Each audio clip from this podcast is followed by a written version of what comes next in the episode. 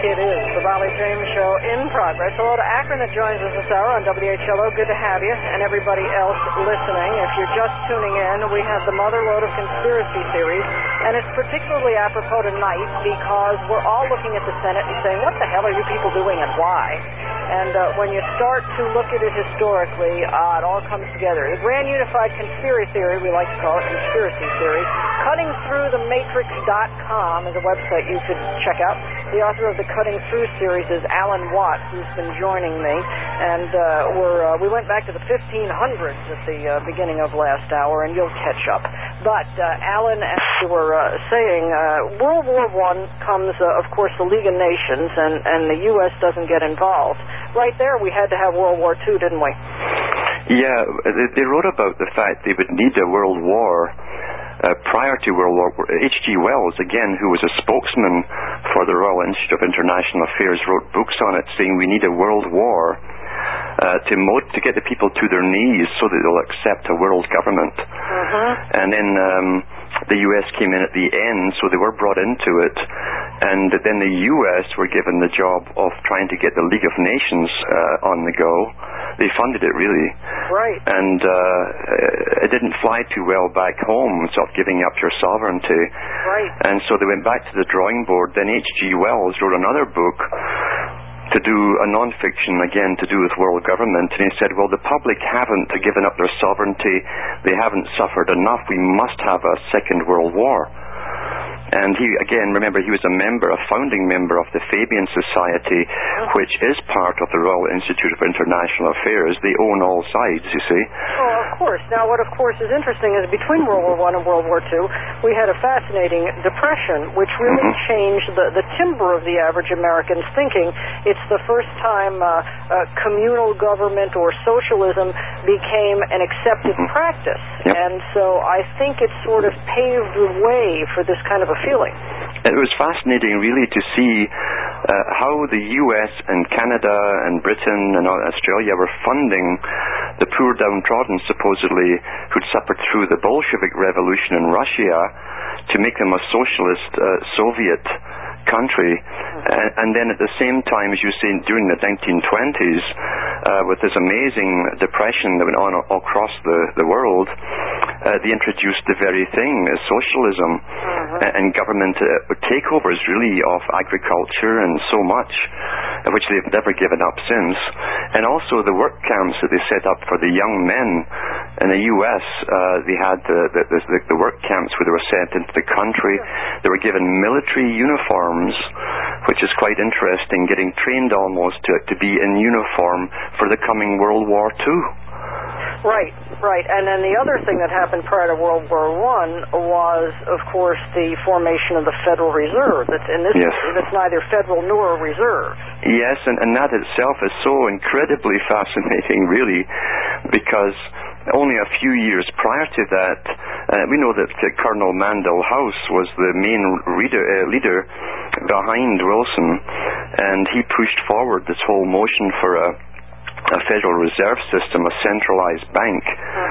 And uh, Mandell House, uh, uh, he, wrote so much about this uh, openly about uh, uh, how the banking system had to be centralized, and you had to get a centralized government in place to be the rest of the world.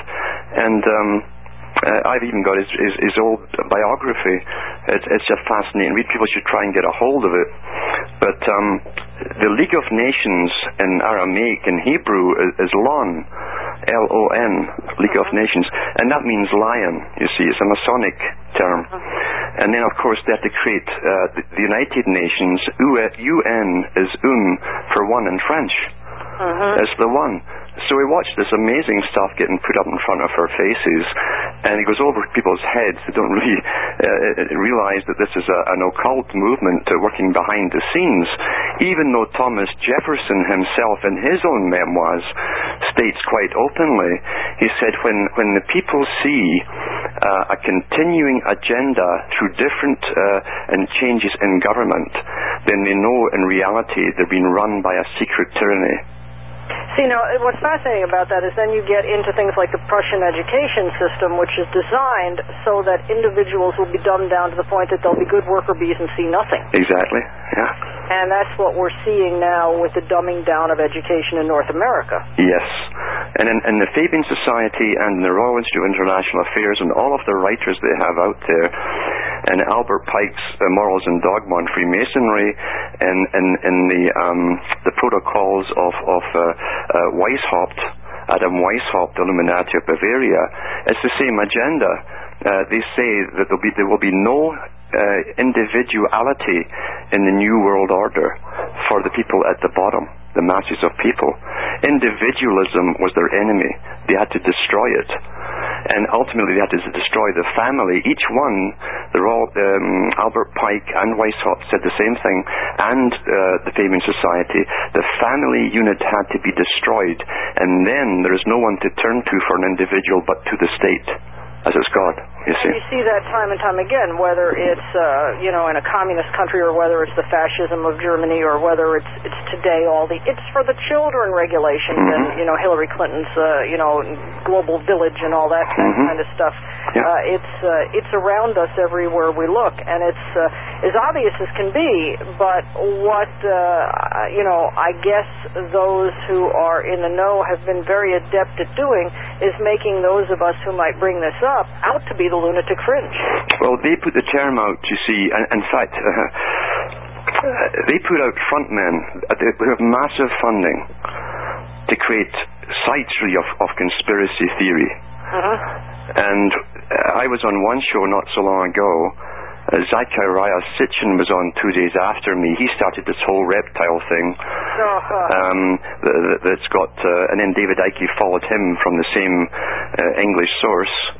And um, yeah. And so, and after after Sitchin was coming a guy, I kid you not, uh, who was selling helmets that were guaranteed to stop you from being abducted by aliens. yeah. With an early warning spike, no doubt. Uh, well, I don't know if anyone's ever claimed their insurance policy or the, or the guarantee on that one. Right, right, yes. But that's what they do. That they're creating a circus so that those who who, have, who know the truth, they have the facts to build to, to, to back it up, uh, are mixed into this circus. You see, yeah. until you, you're just you know part of this laughing stock. Right. And, and they they keep pushing the word conspiracy theory, and I'm saying, hey, here's the facts put out by the big boys themselves. Here's the books that they wrote themselves. A good example of this is, Zygmunt Brzezinski. Uh-huh. Now, this man was, was Secretary of State for War at one point. He's been advisor to umpteen presidents, including the present one. Uh, he was the first one to, to shout that we had to go to war with Afghanistan and then Iraq right after 9-11, the same day. And Brzezinski is a member of the Trilateral Commission and the CFR and and uh, Brzezinski put a book out in the 1990s called um, Between Two Ages. Uh, sorry, that was the 1970s. And he said in, in that book that. Um, again, he went through the America scenario where the borders come down, yada yada, and the chaos there would be. But he also goes into the control of the people's minds through highly advanced sciences which the public knew nothing about. And he, and he called this chapter the Technotronic Era. Uh-huh. He said that, that um, electromagnetic pulsations can affect the thoughts and moods of individuals on a, and around the world. Right, and now we have the HAARP program. And he said, and then, then coupled that with the aerial spraying containing aluminum oxides, etc., you, you make a highly, highly charged atmosphere. The public breathe it in. It's in their food. It's in their water. They become almost walking antennas. And so this this is all being used. Uh, Lord Bertrand Russell, in his book, The Impact of Science on Society, says the same thing. Yeah, of course we see the chemtrails and, and all that stuff today. So, and we wonder, well, what's that about? And it, it does it does tie it together. The other thing is we are mentioning Cecil Rhodes in Oxford, and mm-hmm. they're saying, well, of course, here comes Bill Clinton from out of nowhere, mm-hmm. and, and look at his pedigree, even though he's an Arkansas boy. Mm-hmm. And it seems that you really can't find anybody in high government service mm-hmm. who's not part of the quote unquote club. Now, Mm-hmm. that said, here we have a, a Senate, obviously, with a hundred members. How many of those hundred do you think know what the plan is? I think once they get to a senatorial level, they know as much as they need to know. Uh, in other words, they know that there's a plan to unify the Americas. Right. They know that there is to be central government. In the congressional records of, of the U.S., and people should check this up, is a letter from Karl Marx to President Lincoln congratulating him and stopping the country from breaking up because it was essential for communism to first create a strong and powerful Centralized government. central guy government. Yeah. Yeah, see, that, that's the thing that I always talk about. And here again, uh, they have morphed the whole Civil War into an issue of slavery that here again on the emotions, I think all of us find abhorrent. Slavery Yes. is unacceptable. There's not, not even another way to say that. Mm-hmm. But that said, uh, the the Civil War itself, while they're talking about slavery, wasn't about slavery. It was about whether we were going to have states' rights or a centralized government. That's right. And that was really, I think, the first major linchpin leading to where we are today. Mhm. You know, we were talking about World War One and the League of Nations. Well, it's also interesting, Disraeli and all that kind of stuff, who came up with the idea of a homeland for the Jewish people Mhm. in the middle of, you know, Arab lands. Mhm. Now, I have no problem with the Jewish people having a homeland. That that's not the issue. The issue is that when you create that homeland out of other people's lands without their approval, you're setting yourself up for strife. Yes, this, this was definitely the plan. It was a Balfour Declaration, which was really a private letter to Lord Rothschild's, uh, giving him permission to go ahead with because because the Rothschild family had been actually setting up this homeland for the Jews in the, from 1840 onwards. And in fact, Lord Rothschild, with some of the, the Jewish farmers, came over to London to ask about making changes to the land, etc. He did state uh, quite openly to them, and it's recorded in the books.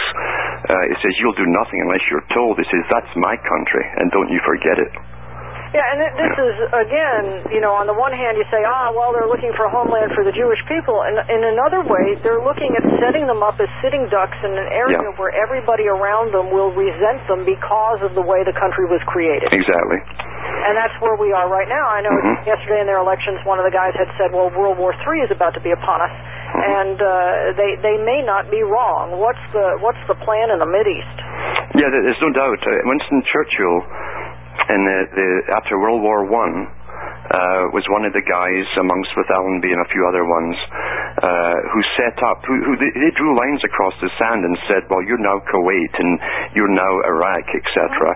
And they drew the lines up there. And yet, a few years after they'd done that, Churchill said, "You wait and see." In his own memoirs, "You wait and see," he said, because this country, Iraq, at the northern end, has the world's largest untapped reserve of oil. He says, "One day it will be ours." So these guys tell you in their own books what they plan to do. And, you, and you're right. So they had to get a, a, an ally over there, what ap- appeared to be an ally, to stir up the mayhem, to give uh, the reasons for this Third World War. Albert Pike himself, an amazing man, Albert Pike, he wrote to Lord Rothschild. The letter was in the British Museum, going through the three world wars, and this was written in the, the late 1800s. And he said that the third, second world war will be fought with Germany. He knew, he knew that. It says that the third world war will be fought in the Middle East and will be fought between Zion and, and, and Islam. And he said, by the end of it, the world will be so sick of war and religion, he said, that we can step in then and bring forth our new agenda, where the world will be based on reason, and, and those who are fit to rule will rule. So this was all out in the open, you see. Which is fascinating because it, it makes both uh, both the Jewish homeland and the Islamic nations as pawns in the Mhm. game. They're, uh, they're they're setting that up. Uh, Mhm. It's interesting to think that the world will see that as a reason to want to be freed from religion. Mhm. Uh, do does anybody have any idea of dates on that? Well, um, it's so fascinating because once again we go back to H.G. Wells. Now, H.G. Wells, being the propagandist for the British government, coined the term for the First World War, the war to end all wars. Right. That's how they conned the men to go off and fight. And um, but he never stopped there, of course. In his book, which is written under a, a sort of um, futuristic story, and he had a whole staff of writers. These guys, it's like the modern ones, the Ickes and so on. They have staffs of people working for them. Uh, so H.G. Wells came out with Shape of Things to Come, where he goes through the scenario of three world wars. The last one, he said, will be fought in a place, beginning in a place called Basra. Now, that's exactly where the British troops were sent into Iraq. It was in Uh-huh. Basra. Uh-huh. And he, then he, he said, he said, Lenin said, uh, Lord Bertrand Russell said that by the end of the millennium, everything will be in place for the beginning of the war around the start of the millennium. So that's now. That's now. So they knew when to bring it on, and um, it would last uh, up to um, up to say 2010 or so, but maybe may continue beyond that if the public are still not sick of uh, and tired of the war. So, This, this war is to affect the whole world in every way possible to bring in a new system. right, right, to, to get people to roll over on their current beliefs. Yes. Uh, I mean, Al- Albert Pike, too, I- I'd like to mention this because it's important. Um, the Scottish Rite of Freemasonry wasn't Scottish. It, it was a branch of the, the, the Grand Orient Lodge of France. And uh, Albert Pike was the head of it. And um, he, in turn, uh, in his own books, he talks about it. He he gave uh, the power as he retired to his student, who was uh, Giuseppe Mazzini. It's just an Italian name for Mason. And uh, he went over to, to Europe, stirred up the Revolutionary Party, which was again part of the Scottish Rite of Freemasonry. And the man who took over from him for the World Revolutionary Party was Lenin. This is all high Masonic. All revolutions were high Masonic revolutions.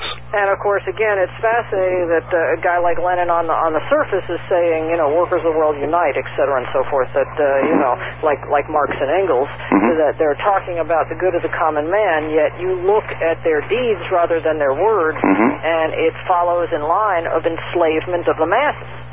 Yes, what what, it, what Lenin said was there are three versions given out to the public. He said for, for the masses whose help we shall need for the revolution, they will be told that, that they will be given a utopia, workers' paradise. Right. He says for the middle helpers, the Politburo, etc., he says they will be more in keeping with the control over the masses, whereas the, he says the true intelligentsia elite of communism will know the true only, they will be the only ones who will know the true agenda. Yeah, just real comforting. Alan Watt is our guest. You need to check out the website, cuttingthroughthematrix.com. We're talking about the Grand Unified Conspiracy Theory, to say the least. Uh, he's the author of the Cutting Through series, and it does give you a lot of pause when you start to wonder exactly why is the stuff that's going on, like the decisions the Senate is making, why is that the case? And more to the point, and before the uh, night is over, we will absolutely get into is there anything we can do about it? Oh boy, it's the Rollye James Show. Weird, wonderful, and worth it. That's what it says. The Rollye James Show.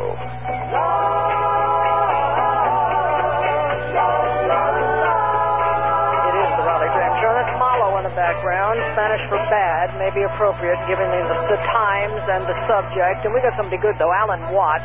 He is the author of the Cutting Through series, and you can check out his website at cuttingthroughthematrix.com, talking about the Grand Unified Conspiracy Theory, going back to the 1500s in England, and written about over the centuries and coming home to roost right now. And you know, we're seeing the, the things come into play that have been talked about since the 1800s, at least in writing. And of course, I'm sure they would have loved to have pull, pulled it off with the Great War, and when that failed, World War II. I assume they didn't want to have to go to World War III. How sure are they that they'll pull this off now? I, I think they're pretty confident that they can make us so sick of it, uh, even observing it, sick and hear, just tired and hearing of, of the killings and so on, uh, and all the money that's allocated towards it, uh, and the chaos it's causing abroad. They're pretty confident they can pull it off. They they have many many uh, think tanks that work on this full time, uh, different specialized areas, uh, very Machiavellian in a sense, uh, using ancient techniques of knowledge and art from archives which the public never have access to. It's all formulas really uh, on a study of human behavior over over thousands of years, which these particular guys are taught. and uh, formulas are very simple to, to, to, to introduce. Um, it, it's mathematical in a sense. If we do this, the public will do that, and then we shall suggest this, the public will then suggest that, and then we, we go this way. It's all formulas which have worked over hundreds and hundreds and actually thousands of years.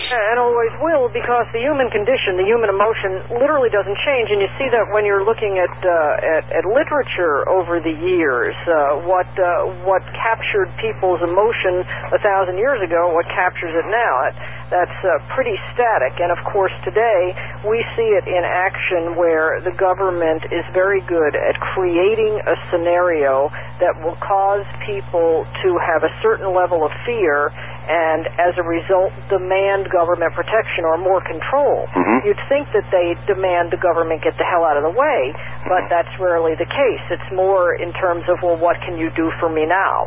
Yes, yes, that's that's why they, they've been building up an internal army of police over many years now, mainly recruited from the military. I think that there's a, a, a statistic went out not so long ago where 95% of all police recruits are coming in from uh, the military today, and those guys have been trained abroad to go around kicking doors in and pulling people out and so on. And now they're your your your your your, this, your, your friendly cops in your neighbourhood with their two uniforms, the one that they, they have for giving out speeding tickets, and the other one with the jack boots for when their machine gun.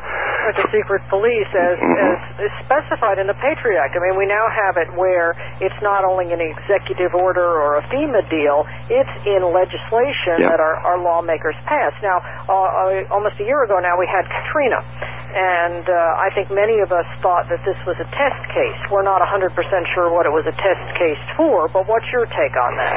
Well, I know that there were people in the National Guards in different states uh, who told me beforehand that they're all being called up to go down to New Orleans, and uh, and of course we watched this uh, scenario come in.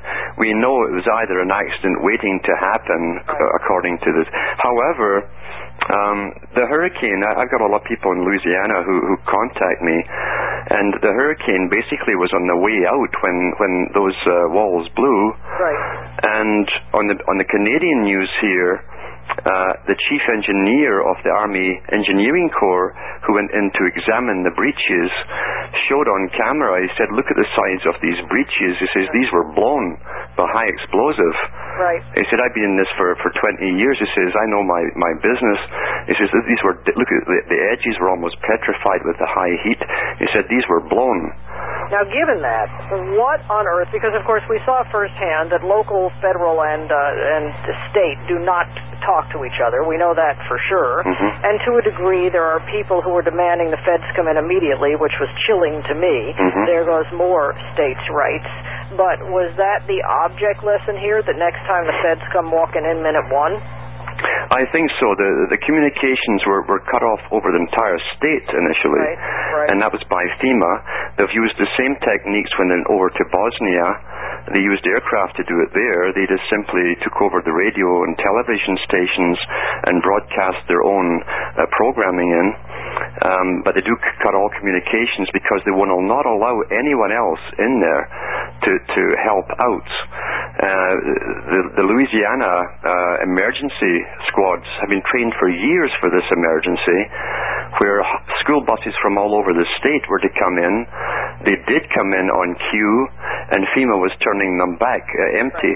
They were not allowing them in, even though two years prior to that they'd had a, a, a practice run with the, the, the same thousands of trucks coming in and school buses. They could have taken lots of people out of there, but that wasn't the plan. It was to make um, the whole world look upon this and see, my God, there's nothing anyone's allowed to do to help themselves. That they have to do what they're told. Uh, the military were brought in big time for the first time uh, on U.S. soil. They were going through the streets. They were brought in from abroad, and they were going through with their rifles as they go any through any street in the Middle East, and um, and they were confiscating the firearms as well. That's a bit what comes across from all the people who phone me in Louisiana. They were going door to door, just like they were done over in the Middle East, and that's a standard UN strategy. Uh, so they were training the public there to accept it. It's now a, a precedent, you see. They've set Well, precedent.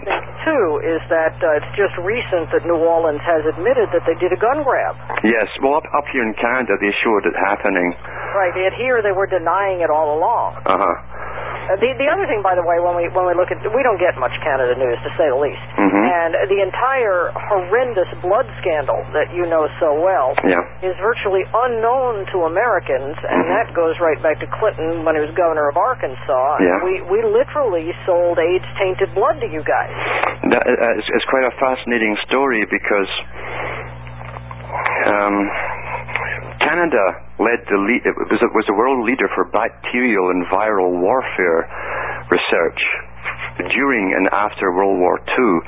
And one of the companies they set up for that was Connaught Laboratories in, in Toronto. Huh? And it was Connaught Laboratories that were buying the blood for Canada. Mhm. And uh, yes, the tainted blood was ju- these are amazing stories, really, where the prisoners were allowed to, to go in and stick these things in the veins themselves. The American prisoners. That's right.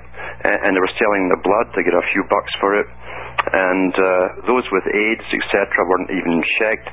You know, um, other ones who were authorized to have blood was taken were just sticking them in their friends' arms Right. to get more dollars. They knew it was tainted. Barbara Bush was the head of the the, the um, Red Cross at the time, overseeing all of this. They brought it into Canada. Uh, Elizabeth Dole? Yeah. Oh, not Barbara Bush. Wasn't Elizabeth Dole, head of the Red Cross? Um, Dole was as well, and then I think it was Barbara came in after her, Was she really? Okay. and then um, I didn't know that. yeah, and uh, so anyway, this stuff came up to Canada at Connaught Laboratories. This main main purpose was bacterial and viral warfare. Uh, processed the blood, the hemophiliacs all over Canada came down with uh, the hepatitis and other diseases. And the Canadian government, of course, took about 10 years to get into action over this whole thing, waiting for all of them to die off. That's what they generally do. They wait for you to die off. Right. And if there's any one or two left, you might get a few pennies. But uh, this was known. It was known when it was happening. Uh, the CBC did a documentary on it. They interviewed the man from Connaught Laboratories who was going up the steps, and, and when he was hit with this, this, why are you selling this, this lethal blood to the Canadians? He says, well, it's cheap and business is business. Did he really? Yeah, he did. Mhm. Oh man, is this guy in jail today? There was some recent uh, blurb I saw on him, but I don't think he's in jail yet. He But should that- be. That's what he said. Mhm. Now, okay, if if it comes to pass that our borders are eliminated by 2010, U.S., Mexico, U.S., Canada, Mhm. what do we look like? Who is our leader? Is it you know, do we have one president for all three countries? No, under the plan they made, um, th- this plan, as I say, was first mentioned by Karl Marx in the 1840s. And in, in Das Kapital, you'll see it written out there, where he said the, the unified Americas will ultimately have a singular government in charge. Ultimately, there'll be a process towards it. Uh, now, that ties in with the free trade agreement because at that time they agreed that the new capital for the Americas was to be put in Quebec, Canada. And the reason for, for picking Quebec was it's kind of like a, a sort of not quite independent, but a semi-sovereign state within Canada. Well, yeah, And- and- and the- speaks English. Uh, yeah, and but it's an international centre, and uh, and they have the same kind of banking rules as Brussels does for the European Union. So the banks get a lot of tax-free goodies and so on uh, as they do the world's business. You see. So, are you telling me that the capital of the Americas is going to be Quebec? Yeah, going to be in Montreal. Yeah. When? Um, they didn't specify it in the free trade agreement when it would be, but that that that was definitely the con- the, the, the place that they settled upon. Uh-huh. do you think that will be shortly after 2010, or do you see this like 50 years down the road? I think they could bring it on sooner if they give us enough chaos and worry, uh, maybe even releasing their diseases or whatever they're planning to do. Right? They could certainly have us in such a, a craze of frenzy economically too Yes. that uh, we'll be willing to accept anything. They've done this in the past uh, with other nations. Through the centuries. It's fascinating that you're talking about a, uh, you know, basically a, a tri-region, uh, North America, Central America, South America, where the preponderance is, uh, of that region is going to be Spanish-speaking, uh, one Mhm. Portuguese country, and then English-speaking, Mhm. and a very minor faction that is French-speaking, French-Canadian actually, Mhm. which is really the province of uh, Quebec. O- other than that, uh, it's it's fascinating that the capital will be almost isolated from the overwhelming majority of the populace language-wise, Yes. and that's got to be by intent. It is too because the main uh, uh, language in Brussels is French as well. Well, that, sure. that handles the European Union. Yeah. And Montreal is fascinating too because you know I used to go there in the 60s and it was I'd say if not 50-50 even greater English Mhm. than uh, than French. Yeah. And we were there just you know I used to love to go to CKGM and all that kind of stuff and have fun and and everybody was speaking English. Now Mhm. it's like the English people are almost like the, this little balkanized zip code if you will and everything else has become French and I thought to myself how did that happen so quickly? Yeah, it it happened because of, of a one man, uh, Pierre Trudeau, who was the Prime Minister of Canada. This man, in, i i this is amazing. I found this out from from uh, uh, intelligence agencies in Australia, where it was published in school books. but, but Pierre Trudeau, in 1952, this guy from a very very wealthy family. Um, he was the head of the of the Comintern Party, the International Communist Party for Canada. He led the delegation to Moscow in 1952. Uh, years later, he runs for the Liberal Party. None of the media mentions what they knew about his past at all. That tells you the media is an essential part of government Yeah. and uh, and so uh, he ran under the liberal ticket. Uh, he had the biggest build-up as the young, youthful Bill Clinton type. You, you saw him skipping and dancing and being very modern. And he got in, and and he basically uh, started this push towards uh, bilingualism Canada-wide. And then then they created the Bloc Québécois. Uh, the guy who created the Bloc Québécois for for, for Free France was. Uh, uh, Pierre Trudeau's best buddy. uh, Pierre Trudeau also was a Rhodes Scholar, by the way, Figures. and he also was a Rhodes Scholar with Fidel Castro, his other best buddy. Right. Figures. and um, and so he got the ball rolling for for for starting the dissensions between English and French Canada. And once he came out, Brian Mulroney of the Conservatives eventually got in, or supposed Conservatives, and and uh, his right hand man for the, for the Canadian Conservative, supposedly right wing party, split off and became the leader of the opposition, the Bloc Québécois. Mhm. And so they kept it going, kept it going, and, and that's why the English were driven out of, of Quebec. And, and and they were, and of course that creates again, uh, you know, whenever you balkanize a country li- linguistically, that creates you know warring factions and, Mhm. and the need again for this common government. But, Yes. Uh, you know, to drive through Edmonton and have to see all the signs in French too is you know Yeah. a bit of overkill to say the least. It is. Uh, but but I can see the intent. Now you were you were saying that uh, the World War III, which I guess we're really on the precipice of right now Uh-huh. uh, with what's going on, and uh, you know as this starts to become more of a problem, and and you know the the design is to get people to be sick of religion. Period. Mhm. Still there, by the way? Yes, you are. Okay, I thought we lost you for a minute. Uh, but to be so sick of religion that they'll embrace this uh, quote unquote new world order. hmm What are they embracing? Tell me what that's like. It's in the, the, the manifesto of, of the Communist Party. It's in the manifesto of uh, Albert Pike, uh, uh, Scottish Rite of Freemasonry's manifesto. It's in the the same manifesto as the Illuminati Adam Weishaupt, um, who took refuge after he was chased out of Bavaria with the Saxe Gothas in Germany, who happened to be the ones who are now in power in Britain. Uh, Saxe Coburg Gotha is the royal family's real name. Um, and so they all said the same thing that there would be no private property in the coming New World Order. Uh, there will be no private ownership of vehicles in, in the coming New World Order. Um, everyone will be born to serve the state. That will be their duty.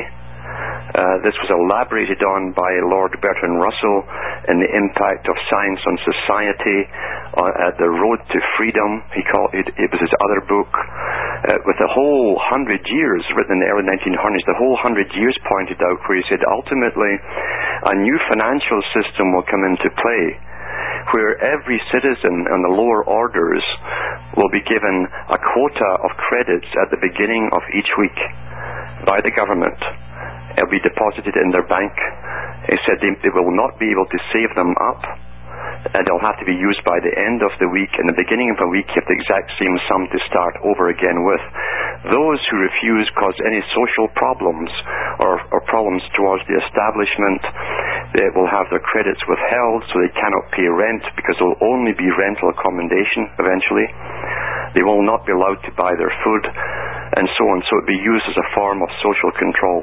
Well, it's very interesting you're saying that because on the one hand, uh, I'm thinking, you know, people are never going to cotton to this. Mm-hmm. On the other hand, what you're describing is basically the current welfare rules. So it's fascinating that on some level we are there. Alan Watt is my guest. I think he's just tremendous. You can go to his website, cuttingthroughthematrix.com. He's the author of the Cutting Through series. And uh, as you start to really listen to some of this stuff, it starts to make sense in terms of how the hell could the Senate be doing what they're doing? Or, you know, we were talking about eminent domain. Well, if there's no private property, what a better way to get to it than eminent domain? And it starts to fit together. It still might sound far fetched, but at what point does it uh, does it become a reality? And do we notice, or are we still uh, looking for Natalee Holloway? Oh boy, it's the Rollye James Show. And we will continue this for another big hour, and I'm looking forward to that. We'll find out if there's anything you can do. We'll also, uh, by the way, uh, when I'm thinking about it more and more uh, in terms of the new financial reality, think about welfare. The minute you amass more than $2,000, you're out of the program. You're given about 600 bucks a month. You better spend it because that 2000 can come pretty soon, couldn't it? And then we get into what I always refer to as uh, uh, the anesthesia for the masses, readily available credit. Is there anything that placates individuals who don't really have money faster than easy credit? Yeah, and wouldn't it be easy to control and manipulate the system to the point that one day it's just not there? All right, we'll be talking with Alan Watt next hour about all that and more coming up on the Rollye James Show. The Rollye James Show.